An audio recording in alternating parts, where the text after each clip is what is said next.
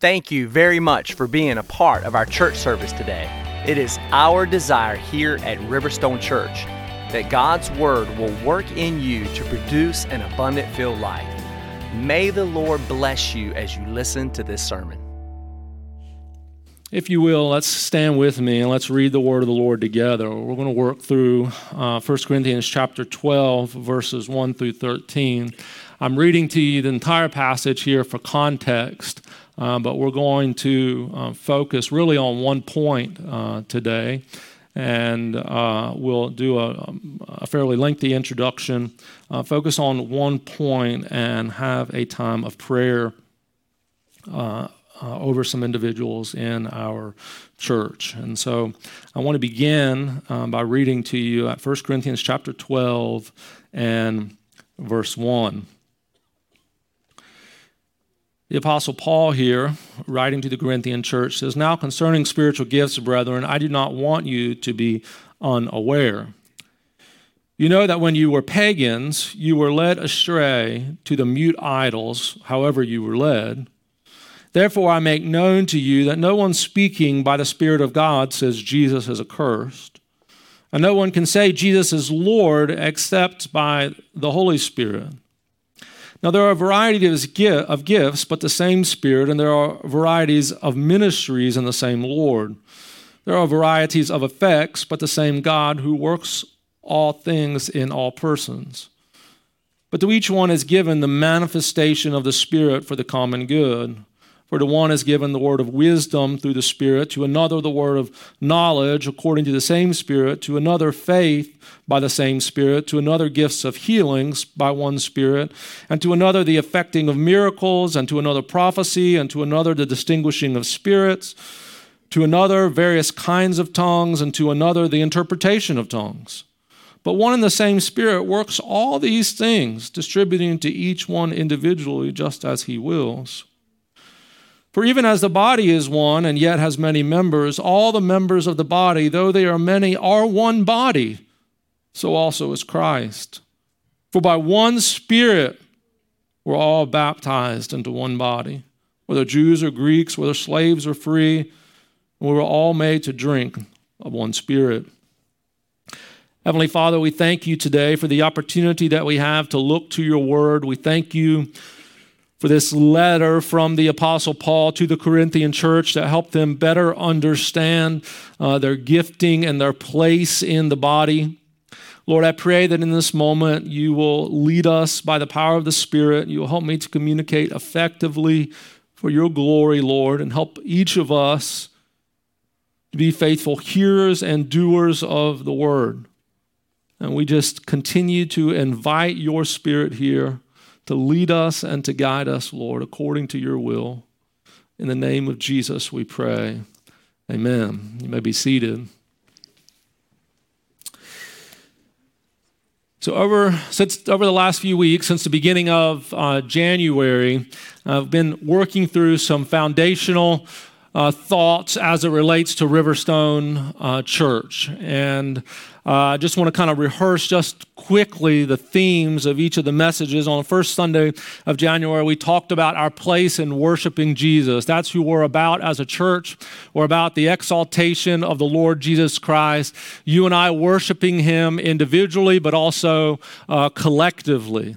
Secondly, we talked about living joyfully before the Lord, that this journey with Jesus even though we may be in seasons where it is difficult, where uh, trials and challenges face us, we can face them with joy, knowing that Jesus has gone on before us and that we have a hope of looking forward to what the Lord has called us to do and when we will be with Him uh, eternally.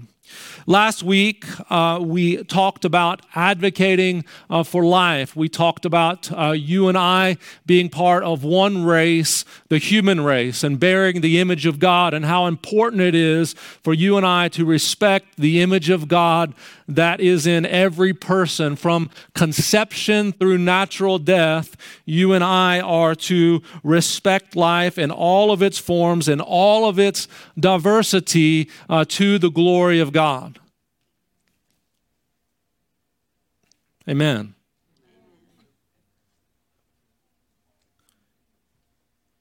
And then today we will look at finding purpose. What is your purpose? Finding purpose in the body of Christ.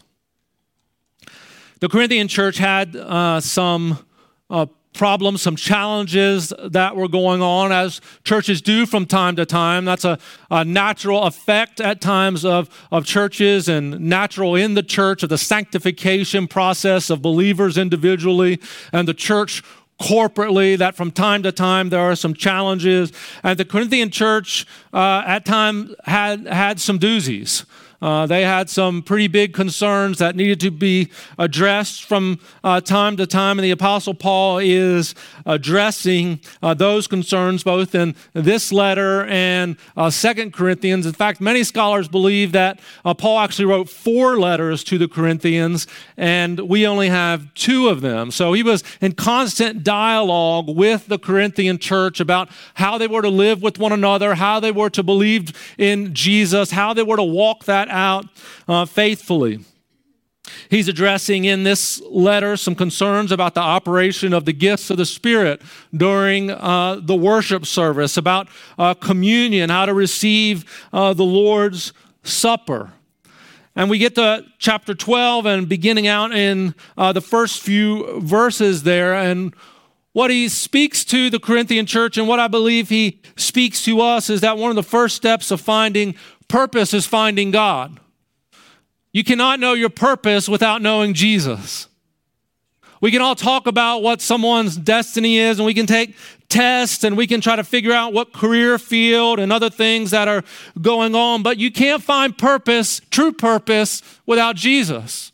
You have to have a relationship with the Lord Jesus Christ in order to have purpose in your life. And in verses one through three, Paul sees two types of people in the world. In essence, those who are in relationship with Jesus and those who aren't. He identifies them as dumb idol worshippers, pagans. The word mute there means dumb. They can't hear or speak.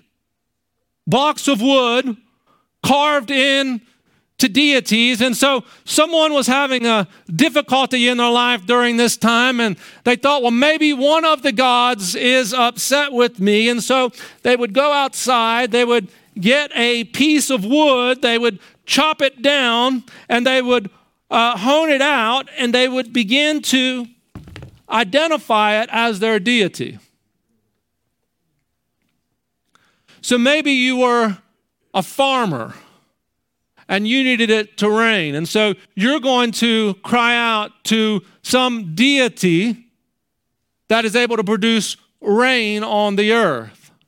And so, if you were a pagan in this era, what you would do is you may go out and you may say, I need to find this God and worship this God. And so, you would get a piece of wood, chop it down, carve it yourself, make it in an image that your mind came up with, and then you would bow down and worship it. Pay homage to it.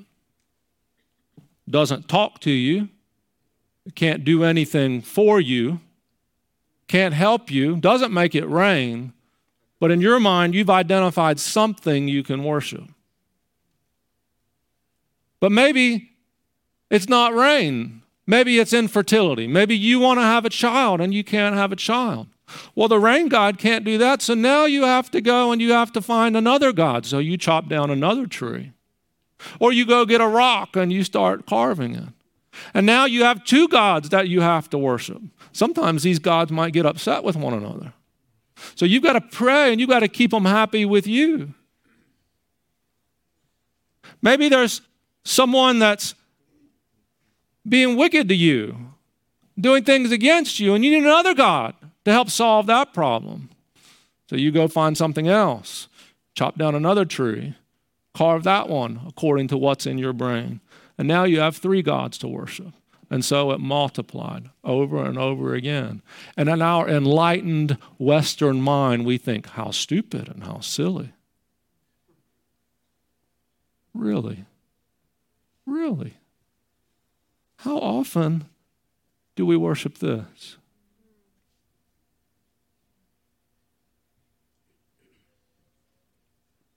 And create something that's out of our mind with what this can purchase See, we moved from cash, I don't even have any. but now we have an unlimited buying power that I don't even have to pay for right now. It doesn't cost me anything this afternoon to go out and to go out to eat. I just put it on this little card and I have to deal with it later. Making gods in our image. We create our houses, we like certain things, we put our houses in the way that we want to think them through. And so we too create our own gods, whether it's in relationships, whether it's in uh, our finances or whatever. So when we, we want to be quick to throw off on the first century and before in their worship of pagan deities, it is much more refined in our day, but it still happens. Two types of people those who are dumb idol worshipers. This credit card can't talk to me. It can't give me wisdom. It can't lead me in the right way. It can't tell me what I should do. I tell it what to do. Just like that was created in the image of the person who cut it down and began to uh, carve it up. Mute, dumb idols, blocks of wood carved into deities. Paul sees that sign, or he sees spirit empowered, confession making churchgoers ones who are able to truly confess that Jesus is Lord. And what Paul means by that is it's you can utter the words Jesus is Lord without the Spirit, but a public confession of personal faith in a living Savior in front of a world that is hostile. No one could maintain such a confession in the first century or any other culture except by the Spirit. And I believe that there's coming a day in our own culture where you and I will be required to give an account at times, maybe even before the authorities. And it will only be those who are spirit empowered, true believers who can make the confession, Jesus is Lord, that will hold fast to faith till the end. That's why right now you and I must do all we can with all we have to make sure we are walking in the grace of sanctification to see the Lord Jesus Christ continually form and reform our life in his image. So that when that time comes, we do not hesitate.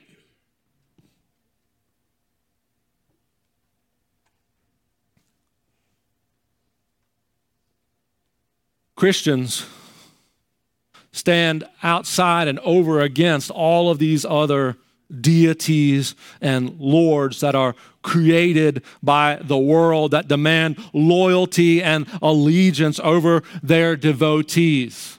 Think about our culture today. If you speak the truth of Scripture about what it means to not kill a child when it is in the womb, if you speak the truth of Scripture that Genesis says He created them male and female, that there is a biological distinction that informs how we ought to live, if we are to proclaim this in the public square, we are proclaimed as hate mongers.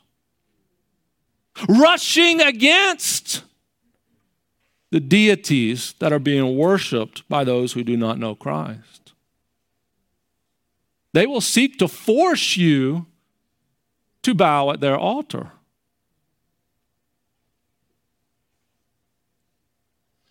But Jesus is Lord, and we proclaim him as Lord.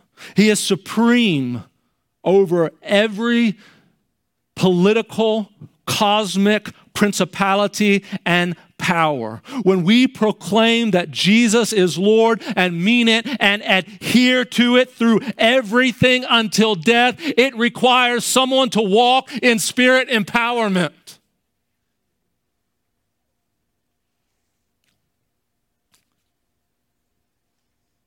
1 Corinthians chapter 12, as we read through this passage, what we see over and over again is that Paul sees the truly spiritual person as driven into the life of the church, not individual spirituality, but who sees themselves as driven to other people in a community of faith and sees that local expression of church as a personal commitment to Jesus.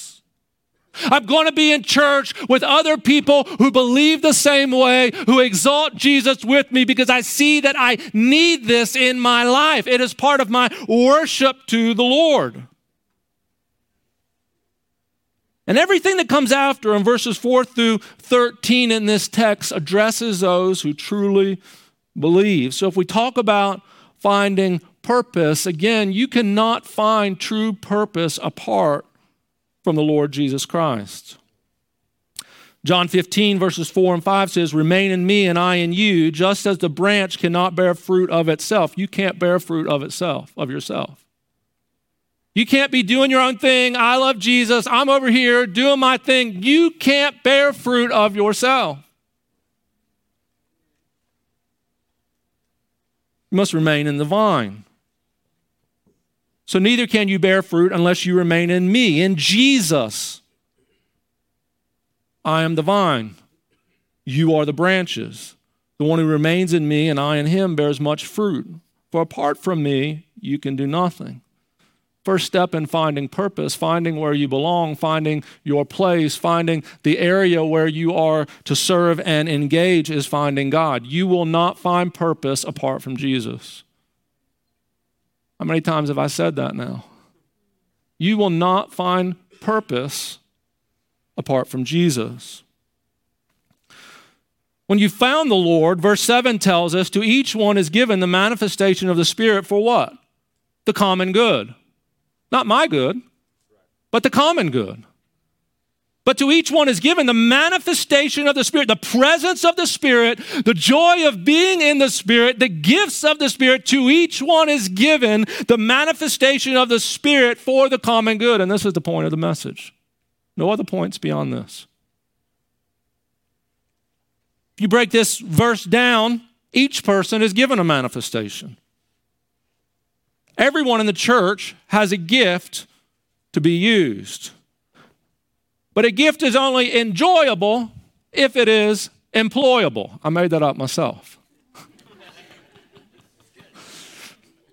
if I were to come over to your house at Christmas time and I were to give you this gift and you were to put it under your tree and at Christmas Day comes along and you don't open it, is it doing you any good?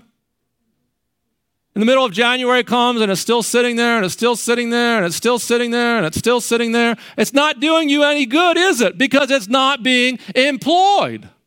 It's not being utilized. You don't know what it is. You've not opened it. You can't use it. You can't engage with it. You can't even be thankful for it because you don't know what it is. It could be anything in this box. But if you're not willing to open it, if you're not willing to receive it, if you're not willing to employ it for its intended use, you can't enjoy it.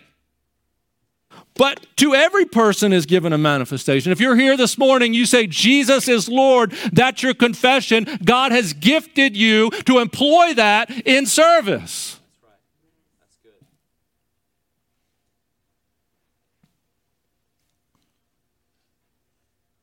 This church, we want you to open your gift. We want you to use it here. This is not a closed group. We're not going to be a closed group. We're not. If you're here this morning and you have a gift, use it here. Use it here. Each person is given a manifestation, verse 7 says. It says the manifestation is a gift of the Spirit. Your gifting is a work of the Spirit in you and God's gracious care, He has thought of you specifically. If you say Jesus is Lord, think God of the universe has thought of you specifically to give you a gift for this specific moment in time to be employed at this specific place. God thought of you. There's not one of you here that God hasn't thought of. Not one.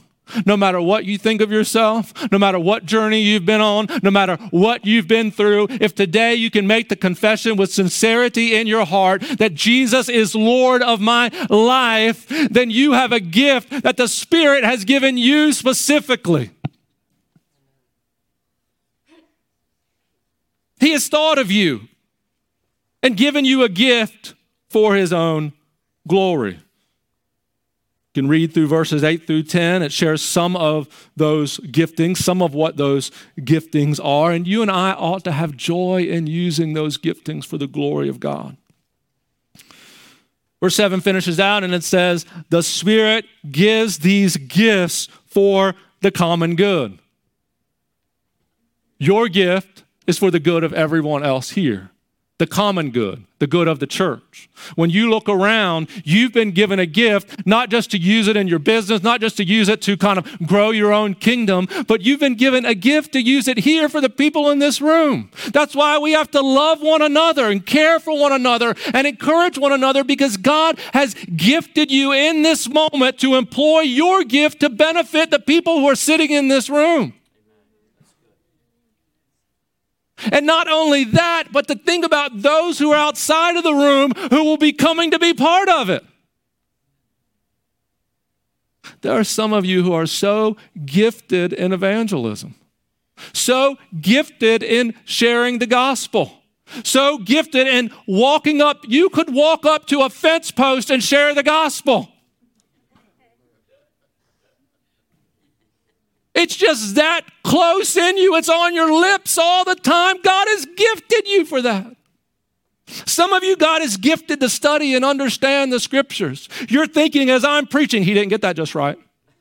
That, that's not the perfect, that's not, that's a gift that God has given you to employ.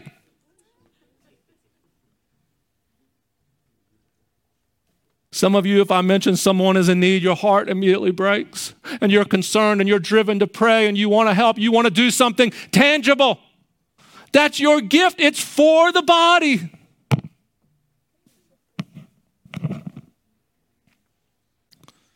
For the common good, you have a gift, but that gift is to benefit the local assembly of believers. Hebrews tells us don't, don't, don't neglect the assembling of yourselves together as it's the habit of some, but gather together all the more, even as you see the day approaching. And so I have to think about that scripture and think about other scriptures that command and tell us to be part of the body of Christ and engage in the body of Christ and serve in the body of Christ and love those who we are in fellowship with. This is why, even in weeks past, I've said we've got to get to know one another. People who aren't like you invite into your house. People who you think may think, I don't really think I'm going to jive with that person, jive with that person in your house. Invite them to dinner, get to know them, get to understand who they are because we've got to love one another here in this room. And as we love one another here in this room, we will see the glory of the Lord manifest among us. We'll pray together. We'll long together. We won't talk about one another. We won't gossip about one another because we love one another. And when I read about the gathering together, and how the gathering together is to happen all the more as you see the day approaching. What that tells me is that there is a day approaching, and I ought to be able to see the day approaching. And so, as I look out right now, I see the day approaching. Do you all see the day approaching? I see the day approaching. And so God gives us some insight. We can't say it's going to be January 31st at 9 a.m., but we can say it is coming. It's not that far off. It's happening. It's coming. And so the Bible says, gather together, engage together, be in fellowship together, enjoy your uh, manifestation of the gifts I have given you together, all the more as you see the day approaching. And then what happens as we see the day approaching? Pestilence comes upon the earth. Pestilence comes upon the earth. And what do our political and governmental leaders say? Stop joining together. Now, we can all say, and I don't disagree, that there is some wisdom in some of that. But we have to be nimble in that we recognize that there is benefit in the body gathering together. And as we recognize that there is wisdom in the body gathering together, and the scripture commands it as we see the day approaching, what we also have to realize is that Satan is fighting against it. So, my concern as a pastor is not those who are watching online because they have health challenges and it is best for them to be there online for this season of time because of health issues. My concern as a pastor is for people who are healthy who just have decided not to come. Who've just said, I've been in church all my life and I'm enjoying this break. Because what happened in that moment, they've been given a gift to employ, and now that gift's gone. There's a missing piece. Not finding joy in the body. I want to illustrate this further to you and very personally. Toby, if you could help me with those chairs, please, brother. Many of you are using your gifting for the body, this local body. And as part of this message on finding purpose, I want to highlight four individuals who have found purpose in this local church and who are helping. And I want to identify them because you need to know who they are because they've helped uh, gen- generally from, uh, from the beginning or the inception of this year in the church. It's important for us to know who these people are. So I'm going to start uh, from the beginning. There have been many people who've helped at this church. Many people who have helped to bring Riverstone into existence. Some of you wonder why Riverstone came into existence, uh, and I'll tell you, the Lord brought it into existence. We can think of all logistical reasons, but what I can say to you of a surety is that God brought it into existence. It was God's plan and God's purpose, however, that happened. And there'll be a time when that story is written, but today I want to focus on those who are called by God to serve this church in a vocational capacity. What I will say before we start this out God brought this team together. God brought this team together. God spoke to them. You need to know that. God spoke to them. We didn't advertise a position, we didn't go out. God spoke to them. Positions were not created. They just started fulfilling their gifting, and it was the exact need of the body at the exact time. The exact need of the body at the exact time. Chris, if you'll come and sit, please. I'm not commanding you, I'm asking.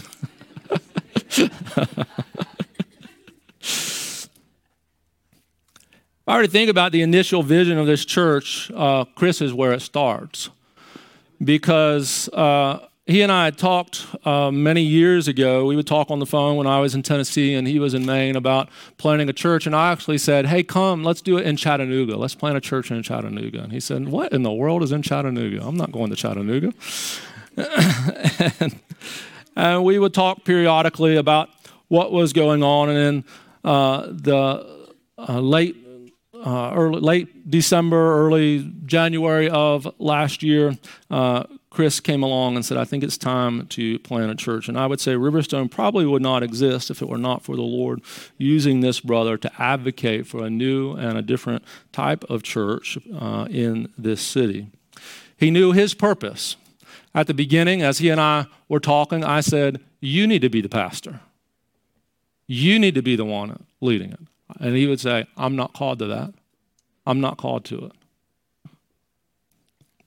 He knew his purpose, he knew his gifting. When I see Chris, Chris prays, he leads outreaches, he gives counsel, he brings joy. When he preaches, you know, I think, oh, he's telling all these jokes. They're corny jokes sometimes. but he brings joy. He leads humbly. Just the last few days, as I thought about this message and thought about him, he's helped to lead prayer in Stanton for a potential church launch. He's led worship at Celebrate Recovery. He's led prayer on Friday evening. He's handed out food. He's shared the gospel on Saturday. He's investing in teens on Saturday evening. He's in both services today to help however he can, all with a joyful, humble heart. Chris's primary focus at Riverstone is in outreach and evangelism. Autumn, if you will join us, please. Using his gift for the glory of God. Autumn came along in the early days of the church as well, and she has helped to bring organization to what was growing. She's volunteered her time from the beginning. She's helped to build and train and staff teams. Our engaged team that serves serves on Sunday morning, the children's team launching home groups and others. She leads the ladies' Bible study, does weekly devotionals online, all while leading an organization that blesses women, International Women's Ministry. Her primary focus at Riverstone continues to be building teams and helping people find their place to serve. Brother Jay, if you would join us up here, please. Jay and I have known each other, I guess, for over 20 years now in some form or another. Jay and I met for breakfast one morning back in the early summer. I remember that in Tennessee, when we were in Tennessee, I visited a church and I saw the careful attention that this brother has given to handling the Word of God. When he came to Riverstone, I kept thinking of a leadership book that I became acquainted with in seminary called uh, Good to Great. It's written by a guy named Jim Collins, and it's really a business book, and it examines uh, how certain businesses, when all things are uh, equal, how certain businesses take off but others stay flat within the same field. So, one of the things that this book looked at was uh, during a season of about 15 years, Walgreens shot off the map while CVS and Rite Aid stayed flat. What did, what did Walgreens do that made it take off? And it looked at like 15 businesses that that happened in and identified certain principles out of those businesses that really flip. I'm not a fan of taking business and making it into a church. Church is not a business. I'm not a fan of that. But I am a fan of is looking at what principles can be applicable. And in this case, the applicability of that book was what the, what the author said was good organizations find the right people, even if they don't have an exact place for them right then, and they get them on the bus and find a seat for them later because they'll be nimble. They've got the vision, they've got the understanding, but they'll be nimble and serve wherever is needed.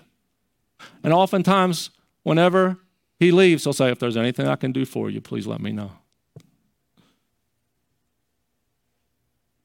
He brings a godly reason wisdom to the table. He's currently serving by teaching men's study on Tuesday mornings at 7 a.m., leading a home group on Wednesdays, meeting one on one for discipleship with other brothers, helping to put together the Riverstone Discipleship Institute, which we were having breakfast one morning and talking. And I was like, in my mind, that's it. That's the seat. That's the seat. That's the seat. This is the seat. We're going to develop this into a training ground for church leaders. This is the seat. And that will be a training center for future pastors, leaders who we hope to put in other places where they will be called to fill a church where Chris is praying and evangelizing, and Autumn will help them begin to organize their teams, and Jay will be a primary force to help train and develop them. Praise the Lord. Noel, if you will join me, brother. Noel essentially grew up in a Bible college in the Dominican Republic. As a child, he grew up in poverty. He is one of the most humble and godly men I know.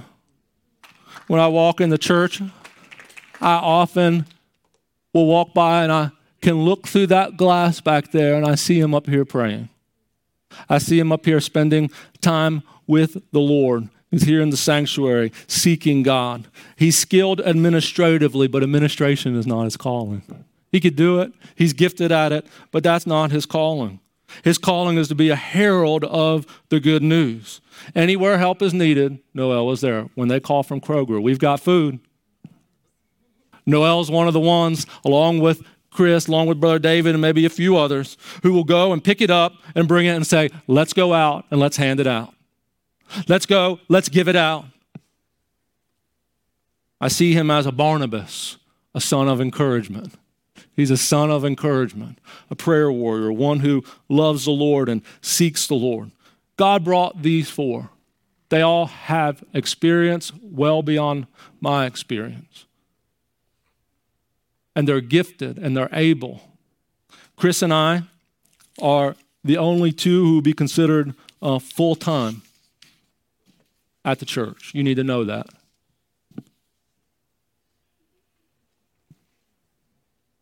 Noel is helping us to reach in Latin America as a missionary educator. He's regularly engaging with pastors and leaders via Zoom to teach, train, and instruct.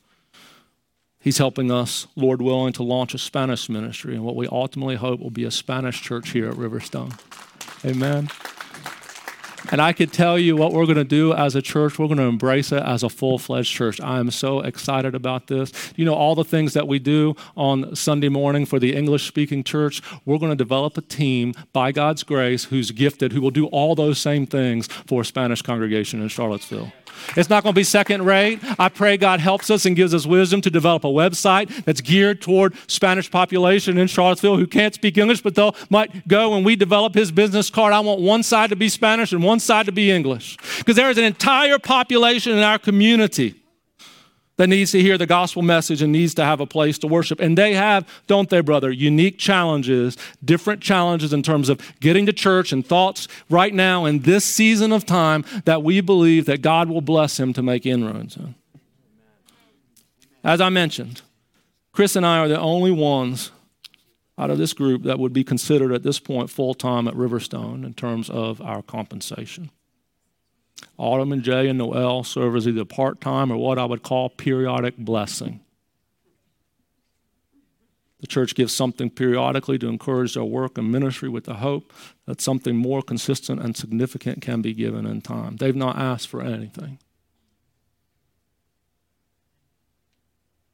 But you know what they did? They want to fulfill their calling.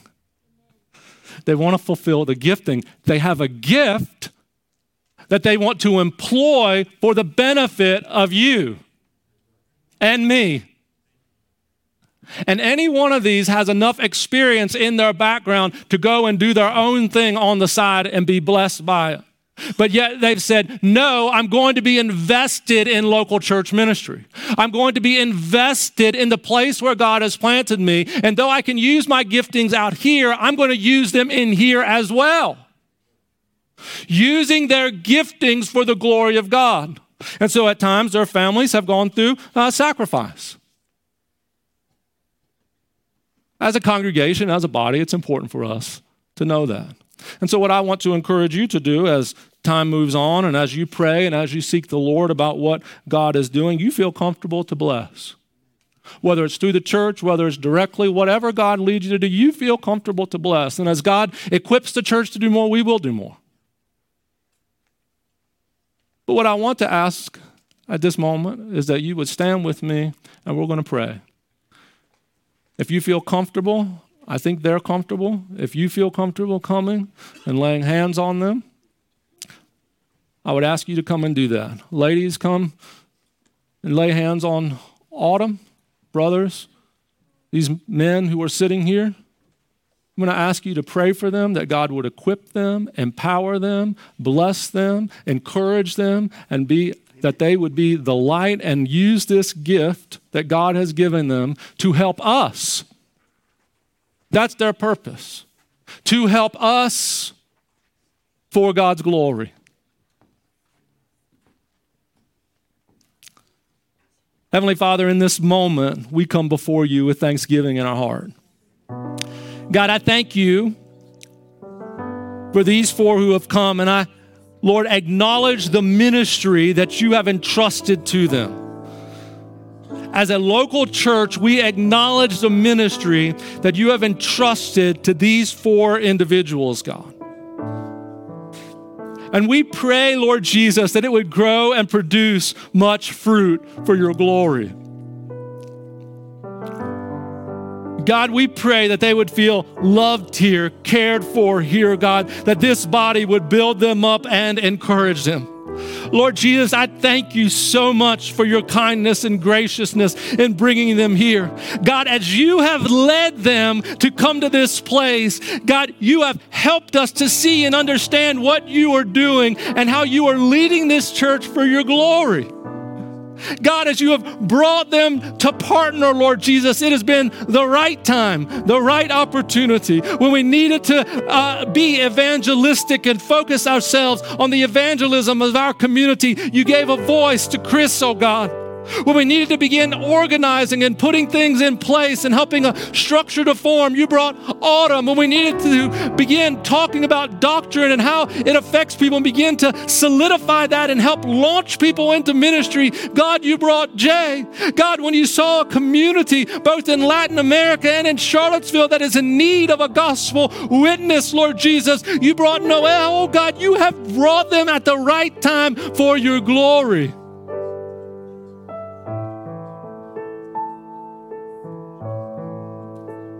But God, we also realize that these are people.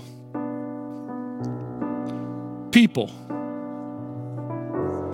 People who walk through struggle.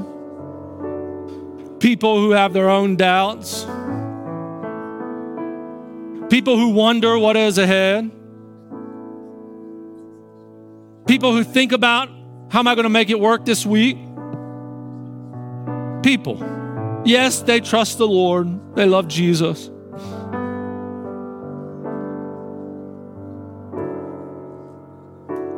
But they are people. And so, God, I pray right now by your gracious hand, that you would encourage them, and that in this moment they would feel the overwhelming love of brothers and sisters in Christ who are rooting for them and praying for them. And Lord, that they would continue to be the example to each and every one of us, oh God, to employ our gifting for the service of this body. God, I thank you for what you are doing at Riverstone Church. I thank you, Lord Jesus. I thank you, God, that you have called this people together, that we would be a witness and a light in this community. And I pray, God, by your grace, that you would help us to continue to stand firm in the authority of Scripture and the power of the Holy Spirit. And so we thank you for these opportunities of prayer, Lord. And God, today we do acknowledge these brothers and this sister and the ministry that you have entrusted to them. I pray, God, your hand to rest upon them today. We thank you, God, for the opportunity that we have to serve together. And I pray, oh God, by your grace, that as long as we live, we would have joy in serving you. We'd have joy in serving you, Lord Jesus. So we thank you for it. We thank you for your grace and mercy and kindness. We thank you for your love. We pray these things in the name of Jesus. We ask it. Amen. Amen. Thank you again for being a part of Riverstone Church. I hope you enjoyed today's message and that it encouraged you to take a step closer to Jesus. Please reach out to us if there is anything we can pray for or talk with you about. To get more information about Riverstone Church, you can visit riverstonechurch.net. God bless you this week, and may you walk in all of Christ's promises and plans for your life.